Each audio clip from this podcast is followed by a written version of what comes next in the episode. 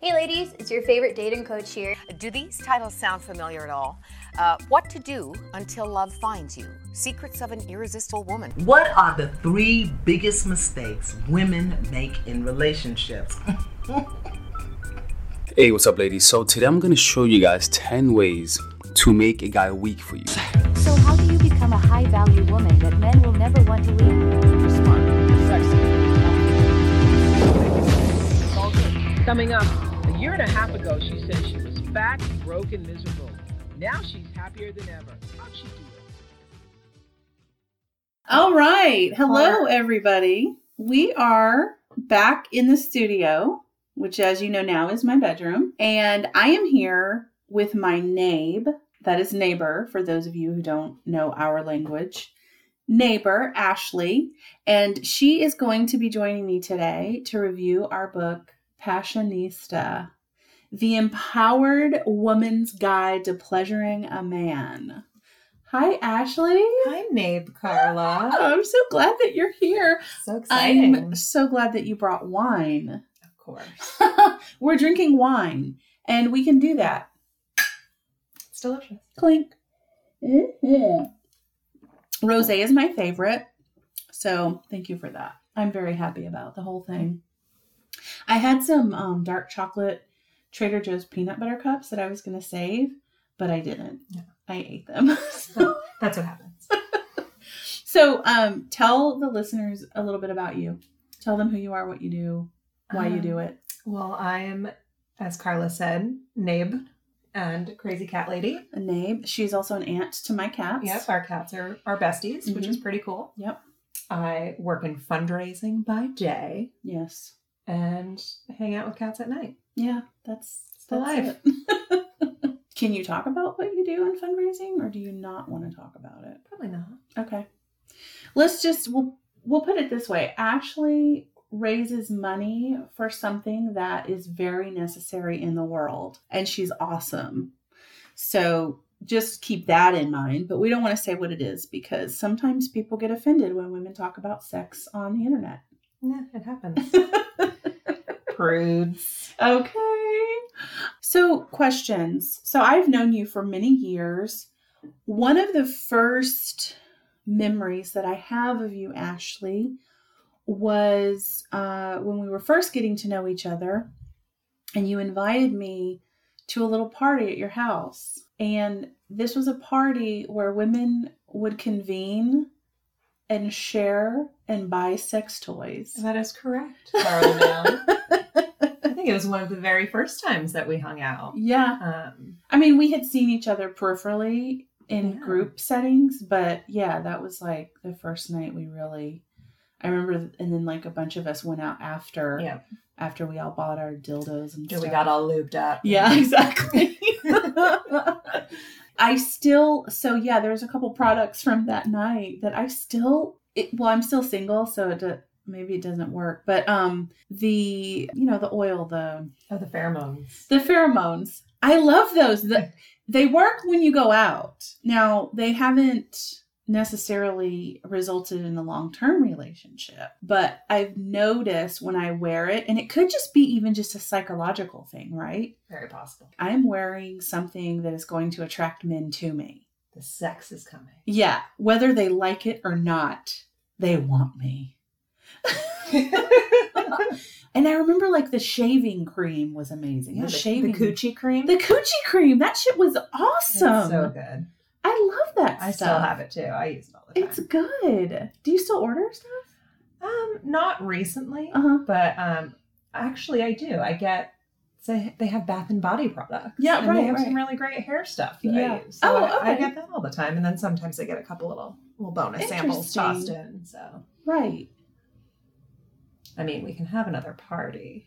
Is it- that's we should have another party. Well, it so it's Athena's goddess. Athena's home novelties. Athena's home novelties, Um, and it's like you. It's like Tupperware, but for orgasms. Yeah, Yeah. yeah. I was a, a goddess Yes, uh, you were for many years And you still the are. organization, um, and it was it was pretty much the easiest money I ever made because women love sex. yeah.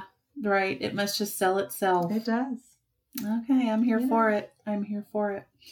So, okay, at that point, you had not landed a man, I had not. but were you ever actively like, I'm, because there's a lot of women now that are like, ah, if it happens, it happens. Or there's women that are like, if I don't meet a man soon, I'm going to die alone and I'm going to be a cat lady for the rest Yeah. of Which I'm kind of one of those. there's nothing wrong with being a cat lady. There's nothing wrong with being a cat lady. When so when you uh, the point that you landed your man, were you like in an active search for meeting somebody, or did it just kind of happen? Um, well, I landed my man. Uh, we actually just celebrated our fifth anniversary together a few weeks ago. Um, so that is wonderful. At that time, I was not super active.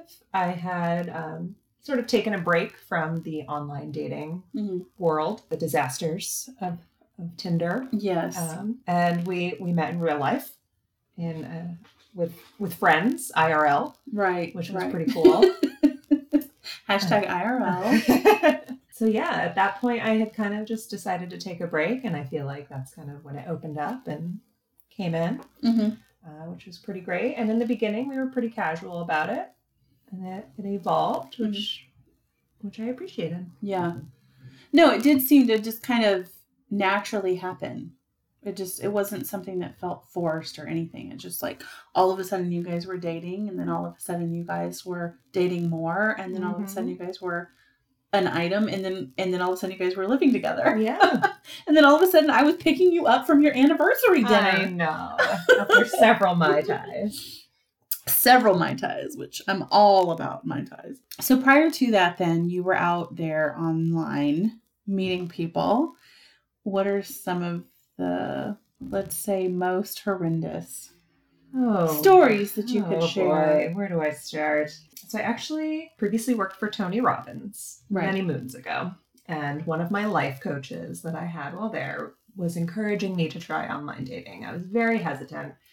Um, and this was back in 2009, 2010 ish. Did a life coach come with the job? Sort of, because I worked in the life coaching department. So Mhm. I was naturally going to absorb many life coaches Right, right. um, and was luckily able to work with one exclusively for a few uh, years while I was there, which was pretty cool. Okay. Um, but yeah, so she was encouraging me to try online dating. I was hesitant. It, you know, it was the very early days of Match.com and Plenty of Fish and all of those. It's like, I'm young, I'm cute, I can meet people in real life. I wouldn't go that route just yet. But then I moved to Boston for grad school and I had a lot of friends there. I'm from the East Coast. But I thought, hey, you know, I'm in a new city, gotta meet some new people. Right. I'll Let- try it Let's give it a shot. So I signed up for for OKCupid. Um, I think I was the only one at the time. Tinder wasn't out just yet. Mhm. So I Oh met God. I met some people in Boston. That was the beginning of the end. Tinder was the beginning of the end. I mean, it, it it's end times for sure. But yeah, I met some weirdos in Boston, some nice guys. Um, then when I came back here to to San Diego, I was like, you know what? Might as well just keep this rolling. There was one guy I remember because I actually went to therapy. Mhm. And then immediately following my therapy appointment, I had a date with this guy that we had been chatting on Tinder for a little bit. And we decided to meet in Old Town. And after like some discussion of like, okay, we're gonna we're gonna meet this place in Old Town. Get there, he walks up, looks completely normal. We hug, we walk in, gives me a hug, we walk into the into the bar, sit down, and he was silent. so I was trying to pull out. So what'd you do last night? How was your day? What do you like to drink? Just anything to have any sort of conversation. Um, and it was very like one word answers. The bartender comes, we order. He got a water, and I ordered a margarita. Oh my God. And so we're sitting there, and again, just trying to pull out Mhm. like pulling teeth, just like, come on, man, like, let's talk about something. So the bartender brings uh, the water out first. I'm still sitting there, have not even gotten my drink. He pounds his water and he's like, Yeah, I took a sleeping pill last night, so I don't want to drink today because I feel like it'll like fuck things up. Like, okay. okay. So then he fine. he finishes his water, my drink arrives, and he's like, Yeah, um, you know what? I feel like we don't have anything in common, so I'm just gonna go.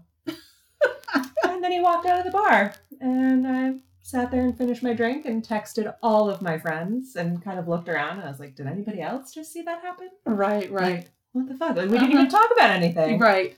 So that was a weirdo for sure. That is so. but you dodged a bullet there, For- though, yes. right? I mean, obviously, this is not somebody that you would have ever been able to connect with on No. any level. But it, it- it's like when this is what it drives me crazy. So people do shit like that, and then for some reason, you're the one that feels slighted, even though he's the asshole that's acting like that. It's like, what is wrong with you? Yeah. who does that? You know. But for some reason, it's like you. ta- I absorb that stuff and take it personally. Like Yeah. something wrong with me. It's like no. No, luckily with this guy, because it was so outrageous, I was like, no, clearly this guy is a freaking weirdo. Yeah. Thank goodness. Like it ended after 15 minutes and I didn't waste left. any more time than I oh needed. Oh my god. Yeah, there was one other guy that was actually I hate that guy. I hate him too. um, but there was actually, you know, on Tinder how it like connects to your Facebook. So if you have a friend in common, it like Yes. tell you. So one of my very good friends that I see very frequently, we had in common with this guy. And so I was like, hey, what's up with this guy? Like, we matched on Tinder. You know, what do you think? And he's like, oh, yeah, he's a nice guy. He like does this for work. Like, he's pretty wealthy. Like, yeah, go for it. Mhm. So we connected, we go on a date. He took me to La Jolla. We were very Ooh. fancy. Went to George's on the Cove for a beverage. Nice. And then he lived nearby, Uh-huh. like across the street. Uh-huh. And so he's like, Do you want to go back to my place and have a drink? And I was like, Are you rapey? Right. And he was like, No, I don't think I'm rapey. And I was Uh-huh. like, Okay, just don't be rapey and I'll come back and have a drink. Yeah. and yeah. then we we had one beverage and I said goodnight and left and went on my way and never heard from him again. So apparently he didn't like being called rapey Yeah. or being accused of Yeah. possibly being rapey. I can get that. I can get that. No, as a girl, can't be too too safe. Well, and it's like there's also you, you're trying to have a sense of humor about it, but you're trying to say like, I will go to your house, but it's a it's I'm not guaranteeing Yeah. you sex. I'm being cautious of my safety Yeah. and my sanity. Yeah, right. My guess is is that he probably had every intention of trying to hook up. And when you said that, Yeah. it shut him down and he was like, "Okay, peace out. I'm Yeah. not going to play. Don't want to play ball." Who mm, knows? Yeah. Who knows? But it's like to me that's just something that you're kind of trying to be silly, but I can see how long ago was that? It was like That was probably That was more than- 2013. So definitely before hashtag, because I'm thinking like if you said that to a guy now, Yeah. he'd probably flip out. Like this girl's going to accuse me of rape, and I'm Yeah. going to jail forever.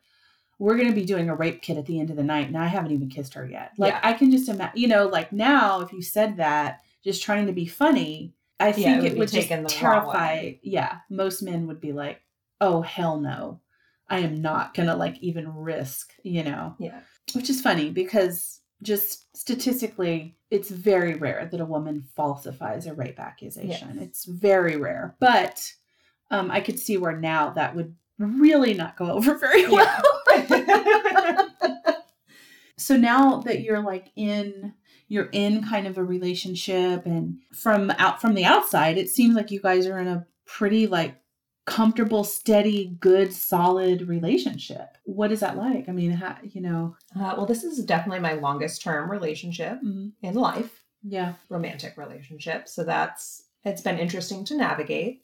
Um, just a lot of learning experiences and coming from New England, I was very closed off. Growing up, we didn't talk about our feelings. That wasn't a thing that we did. And um, you know, now that it's it's 2020, like we talk about feelings and we share. yeah Um, so it's definitely been a time to grow in into sharing my feelings and sharing my opinions and what I think and what I want and what I feel. And so that it was very hard in the beginning. And luckily my partner now has been very understanding and helpful and yeah is very supportive in helping me to get to that point and Right. to grow and share. So Yeah. Well, no, he definitely strikes. So, I mean, I've known him about the same amount of time as you have, but I've known him peripherally for years. And just being his friend, I just feel like he's somebody that he's probably very in touch with his emotions. He seems very sensitive, you know, like, but in a very masculine way. Like, I'm in touch with my emotions and I don't give a fuck Yeah. if that bothers you or not. So I, I feel like he's the type of guy that you would feel safe Yes. confiding in. And, Yeah, he definitely provides that safe space of let's talk about, you know, whatever's coming Yeah. up or for either one of us, for us as a couple. So it's, Yeah. it's been a good experience. That's awesome. Yeah. No, you guys are such a great couple. It's just like it's nice when you see people that are in a couple and you you there's no like conflict.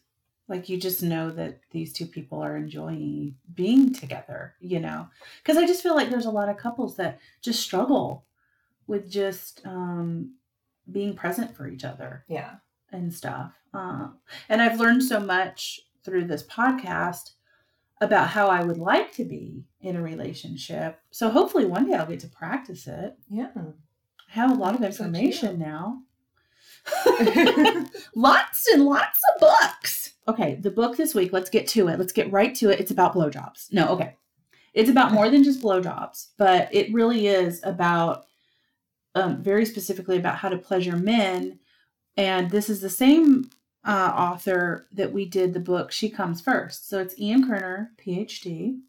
And he wrote She Comes First, which was a plethora of information about going down on women.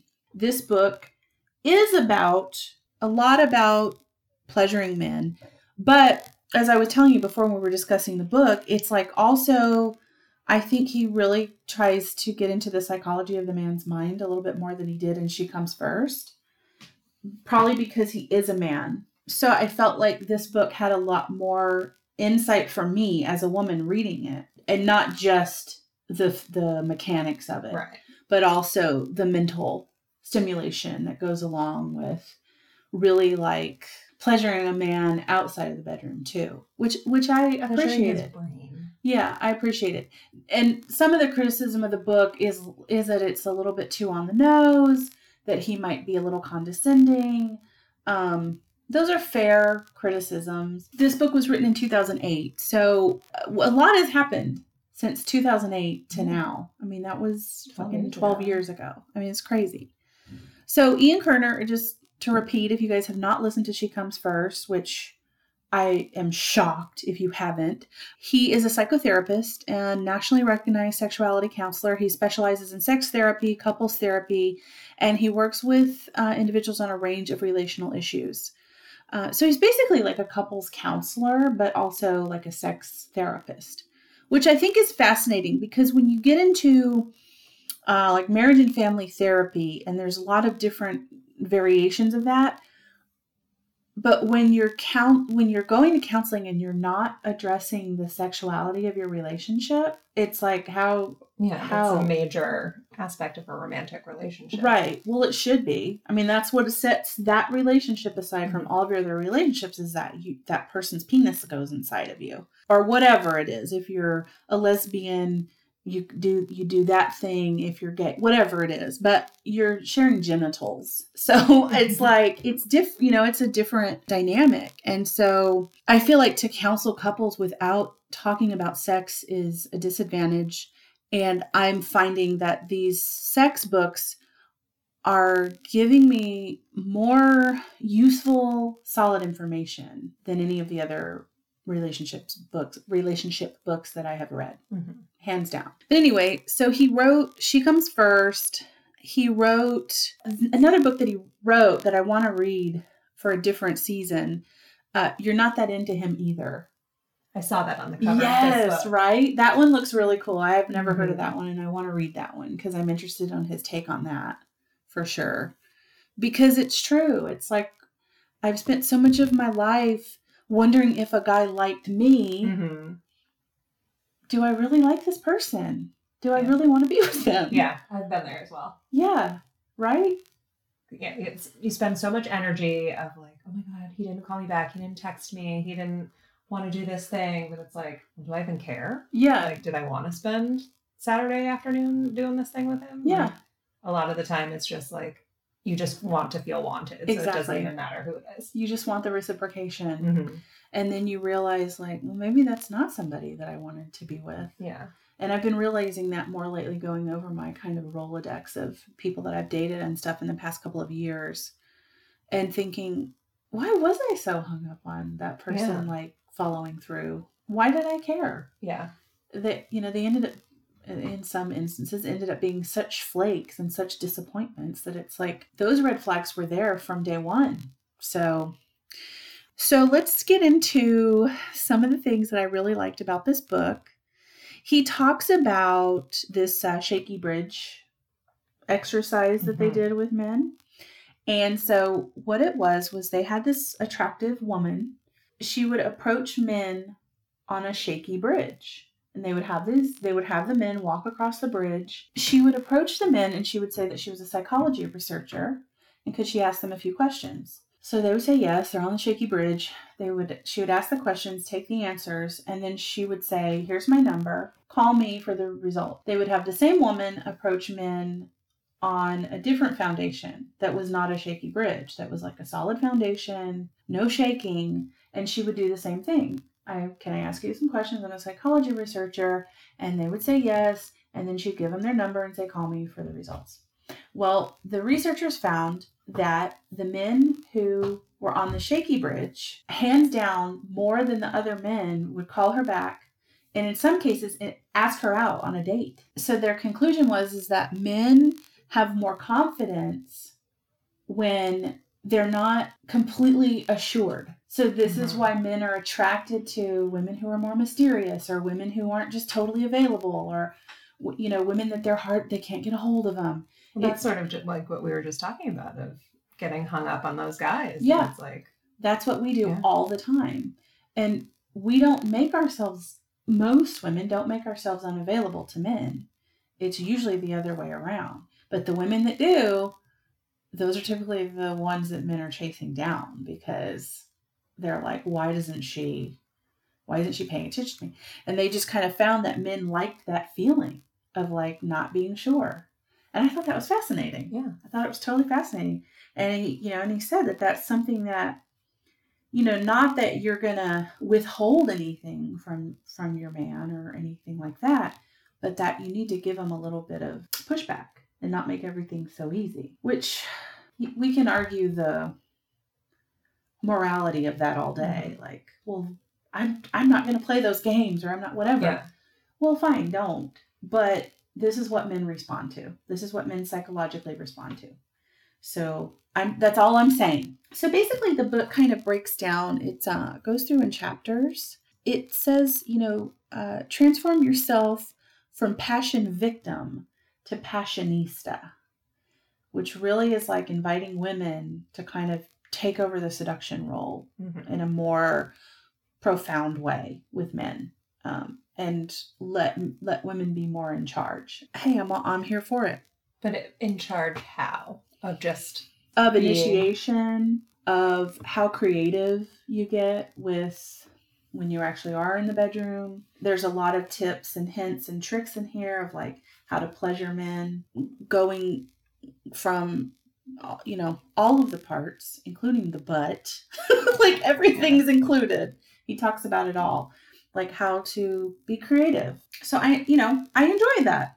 Some of the information is like is not as useful as others uh, or some of the information is not as useful as other information in the book but for the most part it's just kind of something to put in your index to have is you know well this is what i know about the male body and i mean i know a lot about my body uh, i've had surgery i've been through all kinds i know a lot about the female body but i don't know as much about the male body i like to think that i know Mhm.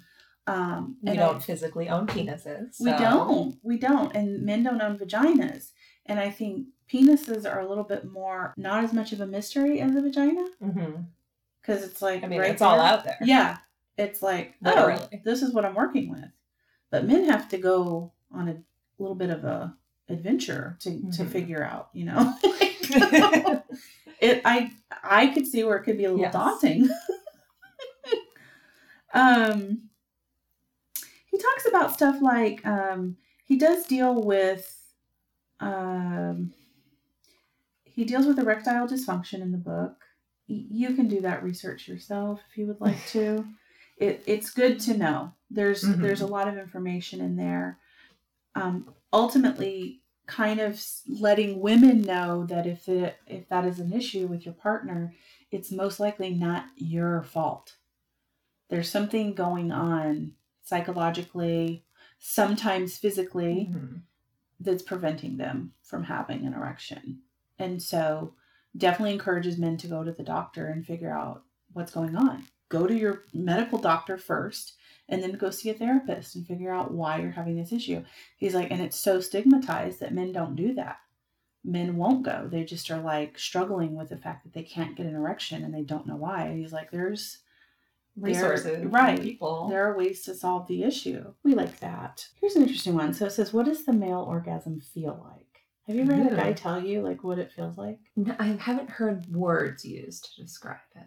Really? I mean, obviously, I've felt it, Yeah, myself. Yeah, yeah, of course. but no, nobody. I haven't had anyone describe it to me. Yeah. One of the guys that I was with said that it felt like when he tried to explain it like when you sneeze and they say it feels like an orgasm, that's the same response in your body Mhm. as an orgasm. Of you- like the release. Uh huh. Uh-huh. And he's like, it's like that, but with this sensation of like a tickling, like pleasureful tickling feeling that you cannot replicate. That's like the most incredible tickling, you know. Mhm. And I was like, okay, all right, okay. Because it's hard for me to describe Yeah. my orgasms and how it feels. Yeah, and everybody's so unique and different. Right, in How right. they experience things. Speaking of that, so men are very different in how they ejaculate too. Really? Yeah. So here's a little thing that's in here that I thought was fun. Top 10 things you always wanted to know about sperm, but were afraid to ask. Tell me more. Okay. The average volume of a single ejaculation is around a teaspoon. hmm. It always feels like so much more. Yeah. But it says that's about the average. Hmm. The main ingredient is fructose. I feel like I've heard that before. Yeah, Mhm. right. It does not taste like fructose, No. but okay, fine. Uh, five calories in an average ejaculate. Good to know. Good to know. Yep. You're watching your carbs. Yeah, totally. Protein, six milligrams. All All right. right. Zero fat. I mean, It's very friendly, like as far as nutritionally. It's very nutritionally friendly. Average speed of expulsion, 25 miles an hour. I, I have heard this. Yes. I Now, you would think most guys think that they're like a volcano erupting, Yes. but 25 miles an hour, that's like, I mean, th- but that's pretty substantial for okay. I something mean, to be exiting a body. A car can go a mile a minute. Yeah. A car can go six. But if you were hit by a car going 25 miles an hour, it would still, you'd feel it. God, I'm glad it doesn't feel like that. Shit. Average duration of the male orgasm is four to eight seconds. Four That's to it? eight. Yeah. Oh. Yeah. I've, I feel like I've I've experienced longer from I, feel from like men. too. And maybe that's just an average. Yeah. Because I think that would, I'm guessing that has a lot more to do with how long the foreplay lasted, what the build was, Mhm. when, when was the last time they had sex, what yeah. When was the last time they ejaculated. Yeah, there's got to be a lot that because you know, like if you have sex with a guy at like, say, nine o'clock and he comes, and then you have sex at midnight, that orgasm later is going to Yeah. take a little bit longer, uh, and it might last a little bit longer because they're a little bit more relaxed at that point. Um, average amount of sperm produced over the lifetime of a male, fourteen gallons. Hmm. Ho, ho. I mean, I feel like that's what they would produce when they were like 14. It's 14 gallons. Right. You know? Like no, but that's over the Huh. whole lifetime, which is it's, it's fascinating. Yeah. Average number of spurts four to eight. Okay. That makes sense, yeah. right? That seems Yeah. that sounds about right. Longest money shot in video history, twenty-seven point five inches. Huh. That's really not. Was that like a long jump kind of measurement? Like how did they I uh, guess. Yeah, be I curious guess. to learn more about that record setting attempt. Yeah, I I would like to too. The, and all this information was taken from Joseph Cohen's The Penis book, by the way. It's I just a fun little section in this book that I thought was fascinating. Sounds like another book for the podcast. Absolutely, it does. We are doing uh, next season is all male. It's just all men's stuff because we focus on relationships. We focus on sex. Next time we're going to do relationships and sex books just the men. Something that I enjoyed, so they talk about this, which I thought was interesting because this is something I've struggled with. So when you when you get into a fight with a dude and then you have sex with him, according to what Dr. Ian Kerner, PhD, says, w- once you have an argument and then you have sex, nine times out of ten, the guy's like, "All right, cool, we're all made up. That's great." And then the woman is still in, "I hate you and I'm Mhm. not going to talk to you again, but I will have sex with you." Mhm. And so he talks about how it's so confusing for men because men express themselves, they express emotions through sex. They express like their emotional life and, and their like, and, and, being in love Mhm. through sex with their partner. So I don't know how that works when you're, they clearly don't have a partner and they're just getting off. But when they're in a relationship, sex is, is love for a lot of men. So when you're having sex and you're angry, men can't wrap their heads around. How women can flip the switch so so quickly and Yeah, efficiently. yeah, yeah. Yeah. What do you think about that? Like, is that something that's come up for you, or Not really. I've been lucky enough to mostly resolve any sort of issues. But I mean, Mm-hmm. sometimes the occasional angry hate sex is a lot of fun. yeah, yeah, And it's just like, you know what? We've been built up into this tizzy. yeah, right, Let it go in one sense, but still hanging on to it mentally. yeah, yeah. And so, do you do that? Like, are you able to let go, or I can separate Yeah. the physical from I'm still mad at you. Yeah. Um, think I've, I've dealt with that in this current relationship. Mhm. Uh, That's great. yeah. That's actually really good. Moving on. Yeah. You don't even have to feel like I don't. I don't deal with that shit. Yeah. No, that's awesome. So let's see some other stuff that I really love. Oh, this is another thing. So he talks about in the book how couples have real issues expressing their fantasies to each other and kind of struggle with telling each other their kinky dreams or their naughty desires, whatever. And so he talks about this one client who she created this kind of way with her partner to deal with that. So she would always just tell her partner that she had had a dream about what he had done to her so they could kind of bridge the gap Mhm. as far as having, you know, like getting their fantasies out. And so she would tell him, I had a dream that you did so and so to me, and then basically giving him then permission to do that thing, which I thought was fascinating. I mean, I Mhm. thought, well, that's one way to get there. Yeah. I mean, you know, Yeah. Well, I mean, I feel like in each of my uh, relationships, we've always kind of developed our own language of, of just sharing things or, or different ways to say things to each other to kind of take that pressure off of yourself. So, yeah. So I can see that as a as being a thing. Have you ever, though, like, do you have issues expressing Uh, not your desires? I feel like not so much in um, this current relationship, which is great. oh my God, you were you were an Athena's goddess. I girl. know. I mean, people called me a sex wizard when I was slanging those vibrators. But I mean, I feel like when I was younger, like I definitely um, was a lot more conservative and didn't really connect with my sexuality in that way. Mhm. But now that I've gotten a little bit older, I've got some more experience. You know, I feel like, hey, I'm a woman. I'm gonna, I'm gonna share what I feel and what I want. So, Yeah. Yeah, and I think I think too because this book is a little dated. 2008 is not that long ago, but it's But it is sexually I think it's a long time ago. Sexually, it's decades and decades. Yeah. I think yeah, I think sexual mores and norms and things have it's come a long ago. way. Yeah, definitely.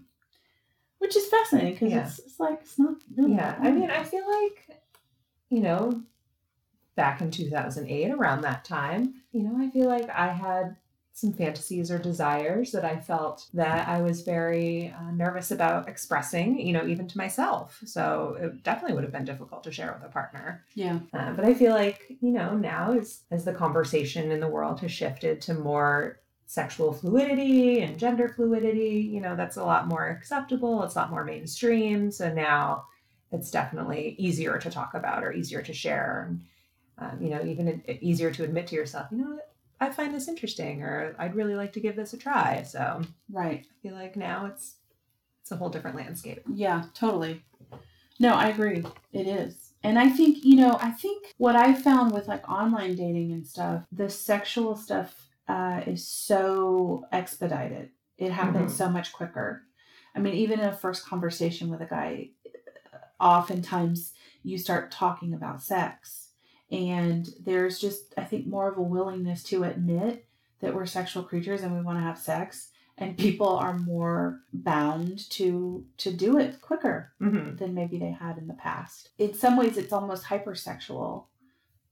And it's fine if you're there with somebody, Yeah. but sometimes you're not there yet, you know? So I think it it depends. I don't know. It's it's an interesting it's an interesting dynamic for sure. The other thing that he talks about in here, well, he talks about a lot, but I I really loved this passage about kissing because speaking of like speeding up and expediting things and just not feeling really connected because in essence you're like basically with a stranger a lot of the time. Yeah.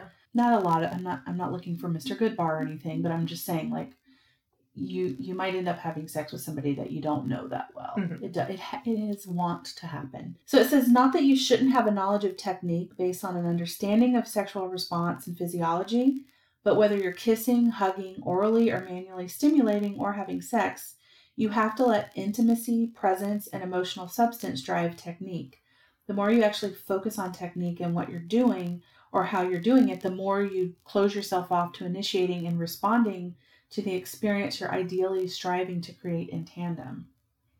And I love that because I that that happens so much now. It's like Mhm. I think like with people that watch a lot of porn, it's so formulaic. Mhm. It's like, okay, this happens now, and then this is the thing that happens next, and then this is the thing. And I'll have sex with men that won't look me in the eye. And and I get it. They're not trying to be like my love of my life.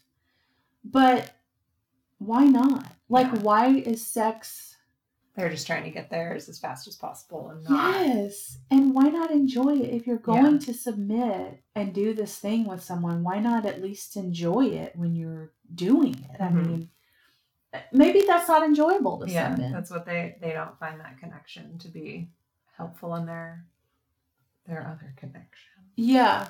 Well, that yeah, that's a good point. Maybe that is more of a turnoff than Mhm. it is like for me. It's not a turnoff for me. Right. if- Yeah, for women, we we want that connection. We prefer that. That's what we need yeah. to to get to that point. Yeah, if I like if I'm having sex with somebody and they're like looking me in the eye and we're connecting that way, I get fucking crazy turned on. Yeah, And I can tell when a man is clearly trying to avoid that connection and Mhm. it just is it turns me off. yeah.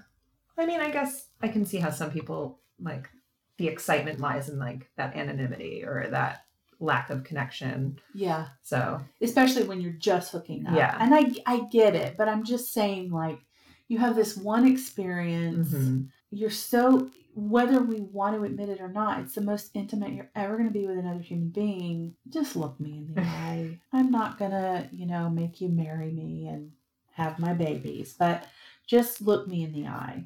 That's all I'm saying. And also with the kid, you know, with the technique and it's like we I think we miss the experience of the connection. Mhm. Cuz maybe we could connect more if we weren't just like I just need to get off yeah, you know it's like maybe you could connect with that person and maybe whether it would make it better. You don't know because you're not giving it a shot. well right and i mean i don't know my experience is that sex with someone that i'm in love with and know very well is 10 times more Mhm. gratifying than love that. absolutely absolutely i mean i've had like one or two hookups where i'm like that was amazing but no, it doesn't beat really Yeah. connecting and being on like even even if the sex becomes like just i don't know rote or it, it still feels because it has that other layer to it. yeah like you really care about that person and you know that person's like bells and whistles you know Mhm. um God, i really want to have sex um not with you don't worry I mean, I mean, no offense. I would, but I'm just saying.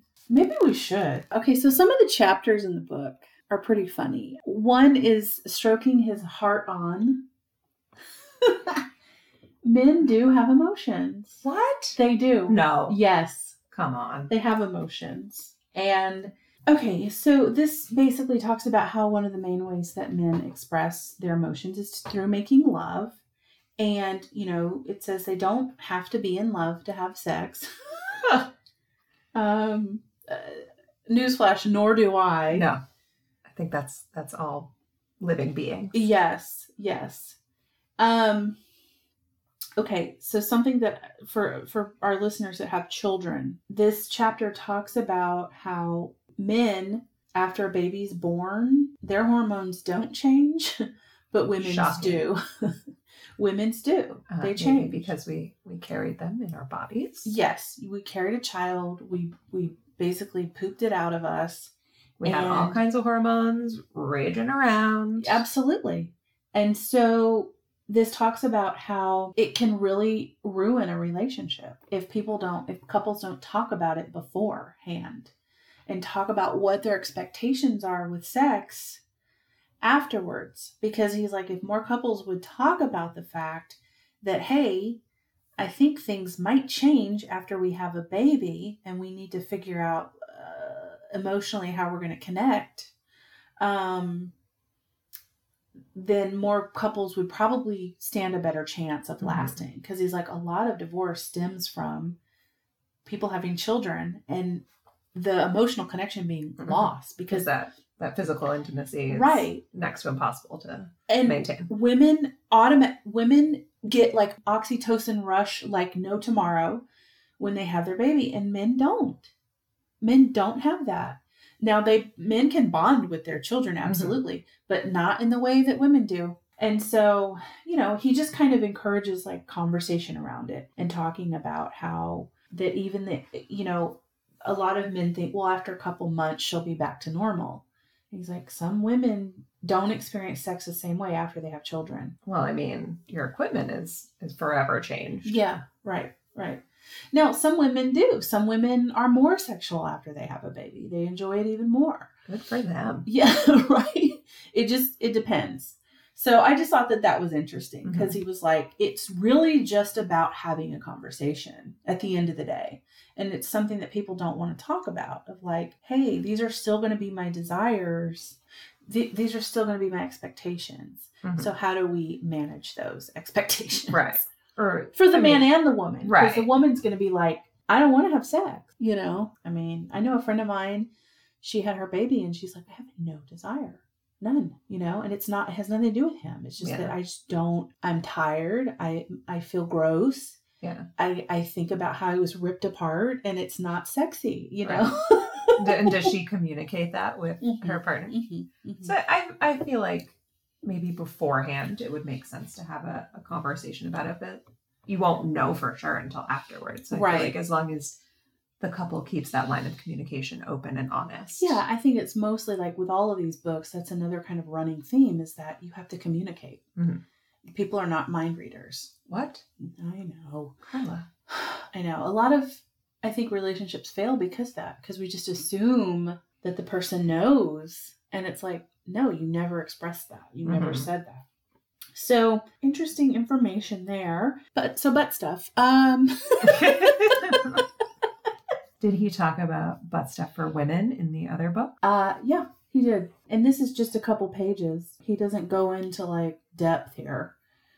And you know, he he he, he makes a lot of jokes in the butt section, which I think is interesting because a lot of people enjoy Yeah. they enjoy the anal. And he makes quite a, a bunch of jokes. Yes, it seems like maybe he's not comfortable. Yeah. Anal play. Well, I think he, no, I think he is because I think this guy's married. We were talking about, and she comes first. His wife was the guinea pig for that book. Lucky her. Sign me up. You know what I'm saying? So this is what he says though, which I think this is. So men carry a ton, a ton of stress in their buttocks. Like how we carry it in our sacrum, where if you're having a child, it just goes basically Mhm. numb so that you can push that shit out. So men carry that stress in their buttocks. and he talks about how absolutely should be on the menu to massage that butt. I love a great butt massage. Yeah, right. I do too. I do too. So he's like, a lot of men get weird about you know things having to do with their butt, but the men who are comfortable with it know that it relieves so much tension and stress, and it feels so good, and it's such an arousal. Yeah, that it would enhance their orgasm Absolutely, a millionfold. absolutely, because it's it, it's he said it's incredible foreplay to just absolutely like get in there and rub that butt.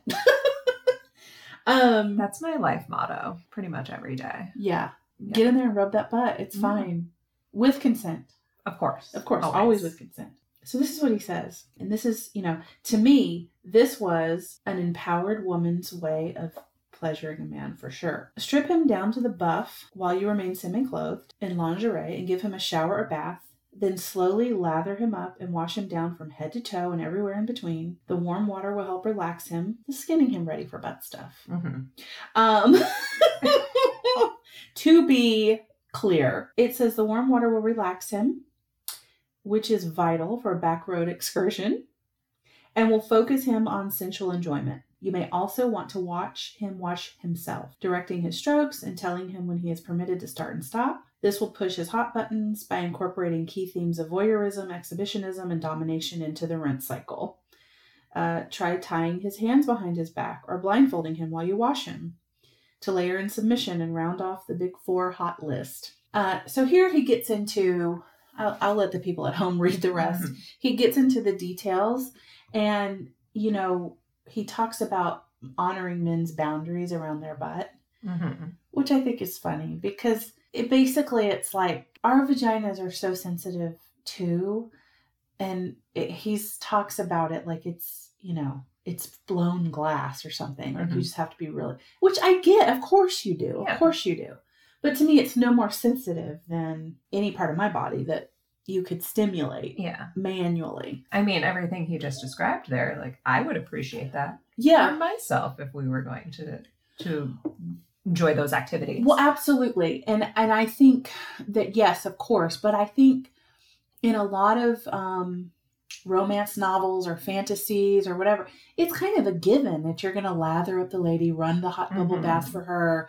Like that's a given. How many men yeah, come home experience. to a bubble bath and come home, you know, to really like a warm shower that you like just sh- I mean, I'm sure it happened. I'm not saying this doesn't happen, but it's not this isn't what we fantasize for men, you know. And and a lot of men I think shut themselves off to those kinds of experiences because they get nervous about what does that mean? That's too girly. Hashtag self care.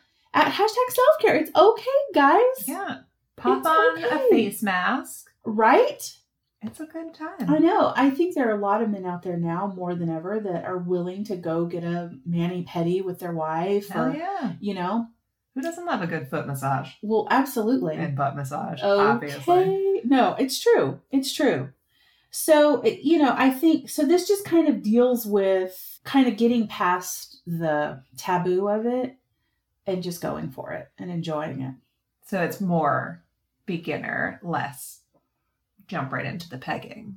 Right. of yes, topic. it doesn't go into pegging so much. No, it does not do that. That's another book. Yeah, Google, another day. Google that shit. Yeah, and then you know, but it does talk about it. So definitely check that chapter out. The butt stops here. So then, like near the end of the book, he kind of, I think he wraps it up nicely because he says. Suddenly, I thought about the woman on the shaky bridge. The psychologist who conducted that study went on to hypothesize that falling in love was a process of self expansion that first powerful bang when you're staying up all hours of the night, talking and touching, getting to know each other's likes and dislikes, disappointments and aspirations.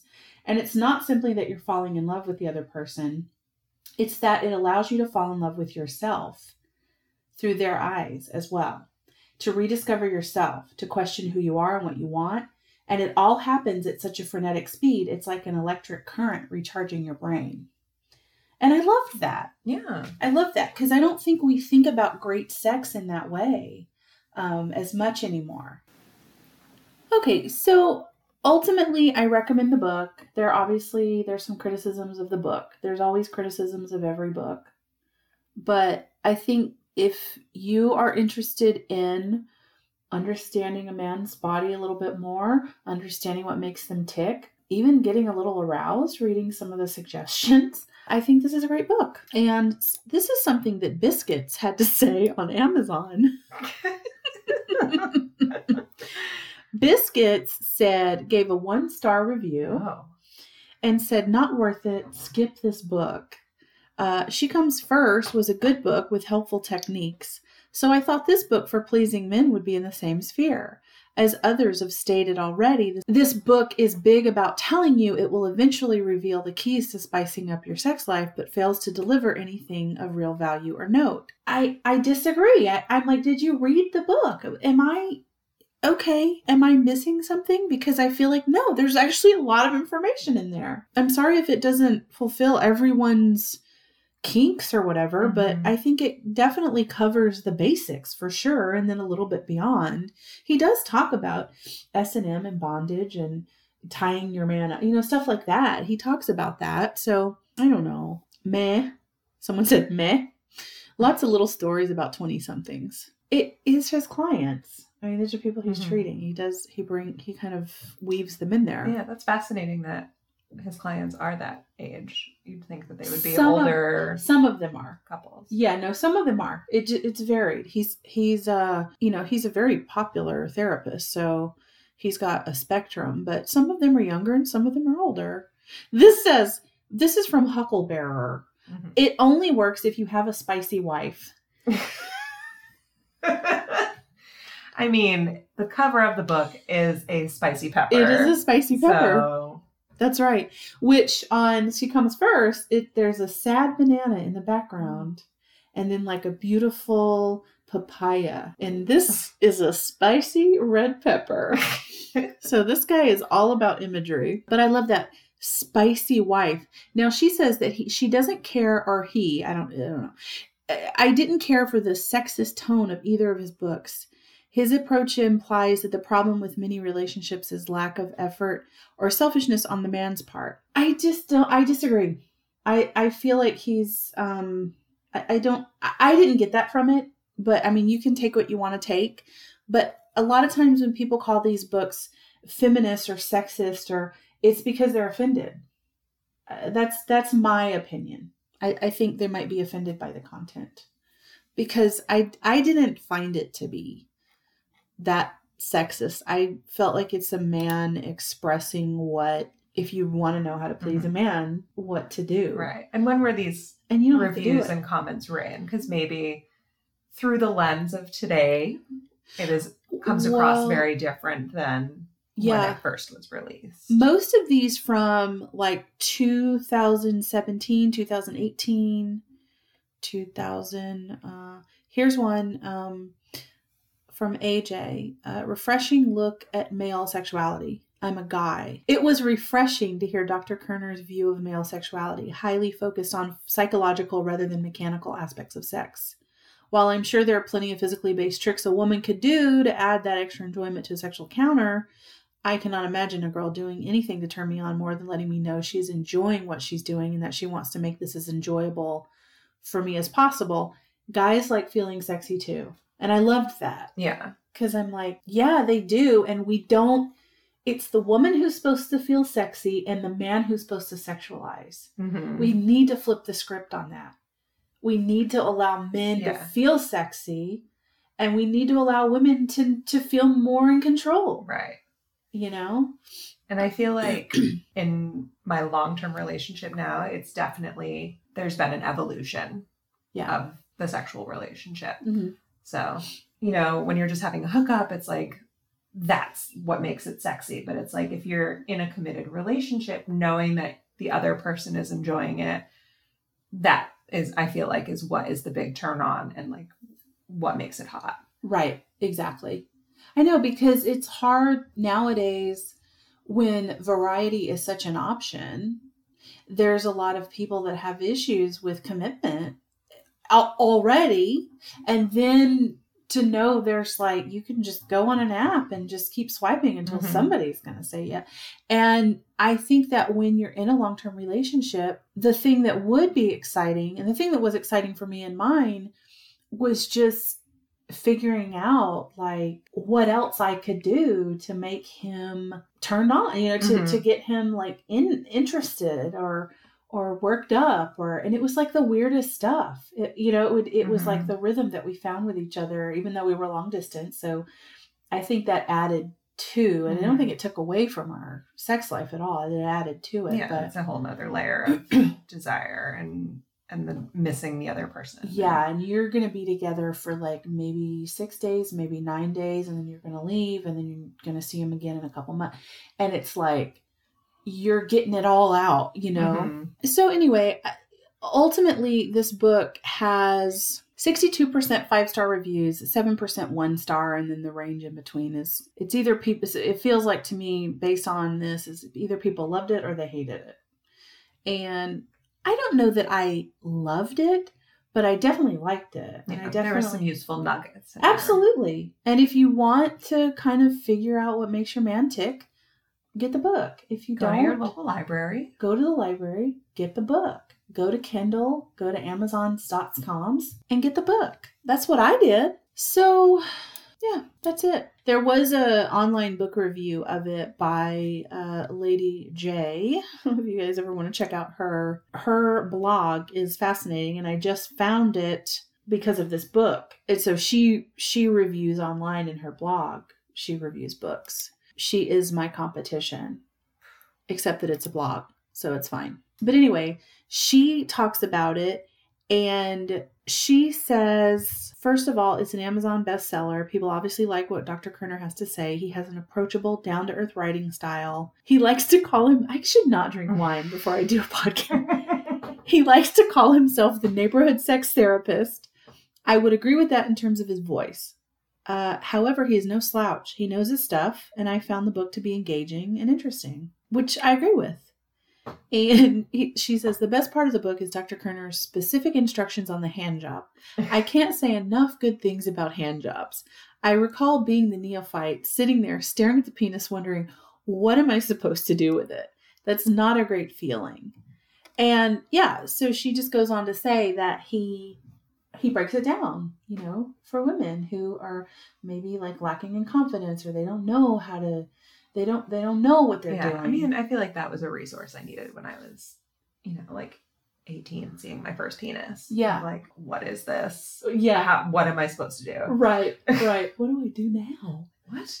I put it in my mouth? Yeah, exactly. no, it's true. Because I was a late bloomer in some ways, I think these books fascinate me because I had been obviously exposed to sex, but I hadn't had sex until I was much older in life. Mm-hmm. And so I, a lot of this stuff still is like, well, that's news to me. I'm still learning. I mean, I've learned so much from all these books for sure, but definitely still learning. And these books, I think, are great. They're helping me.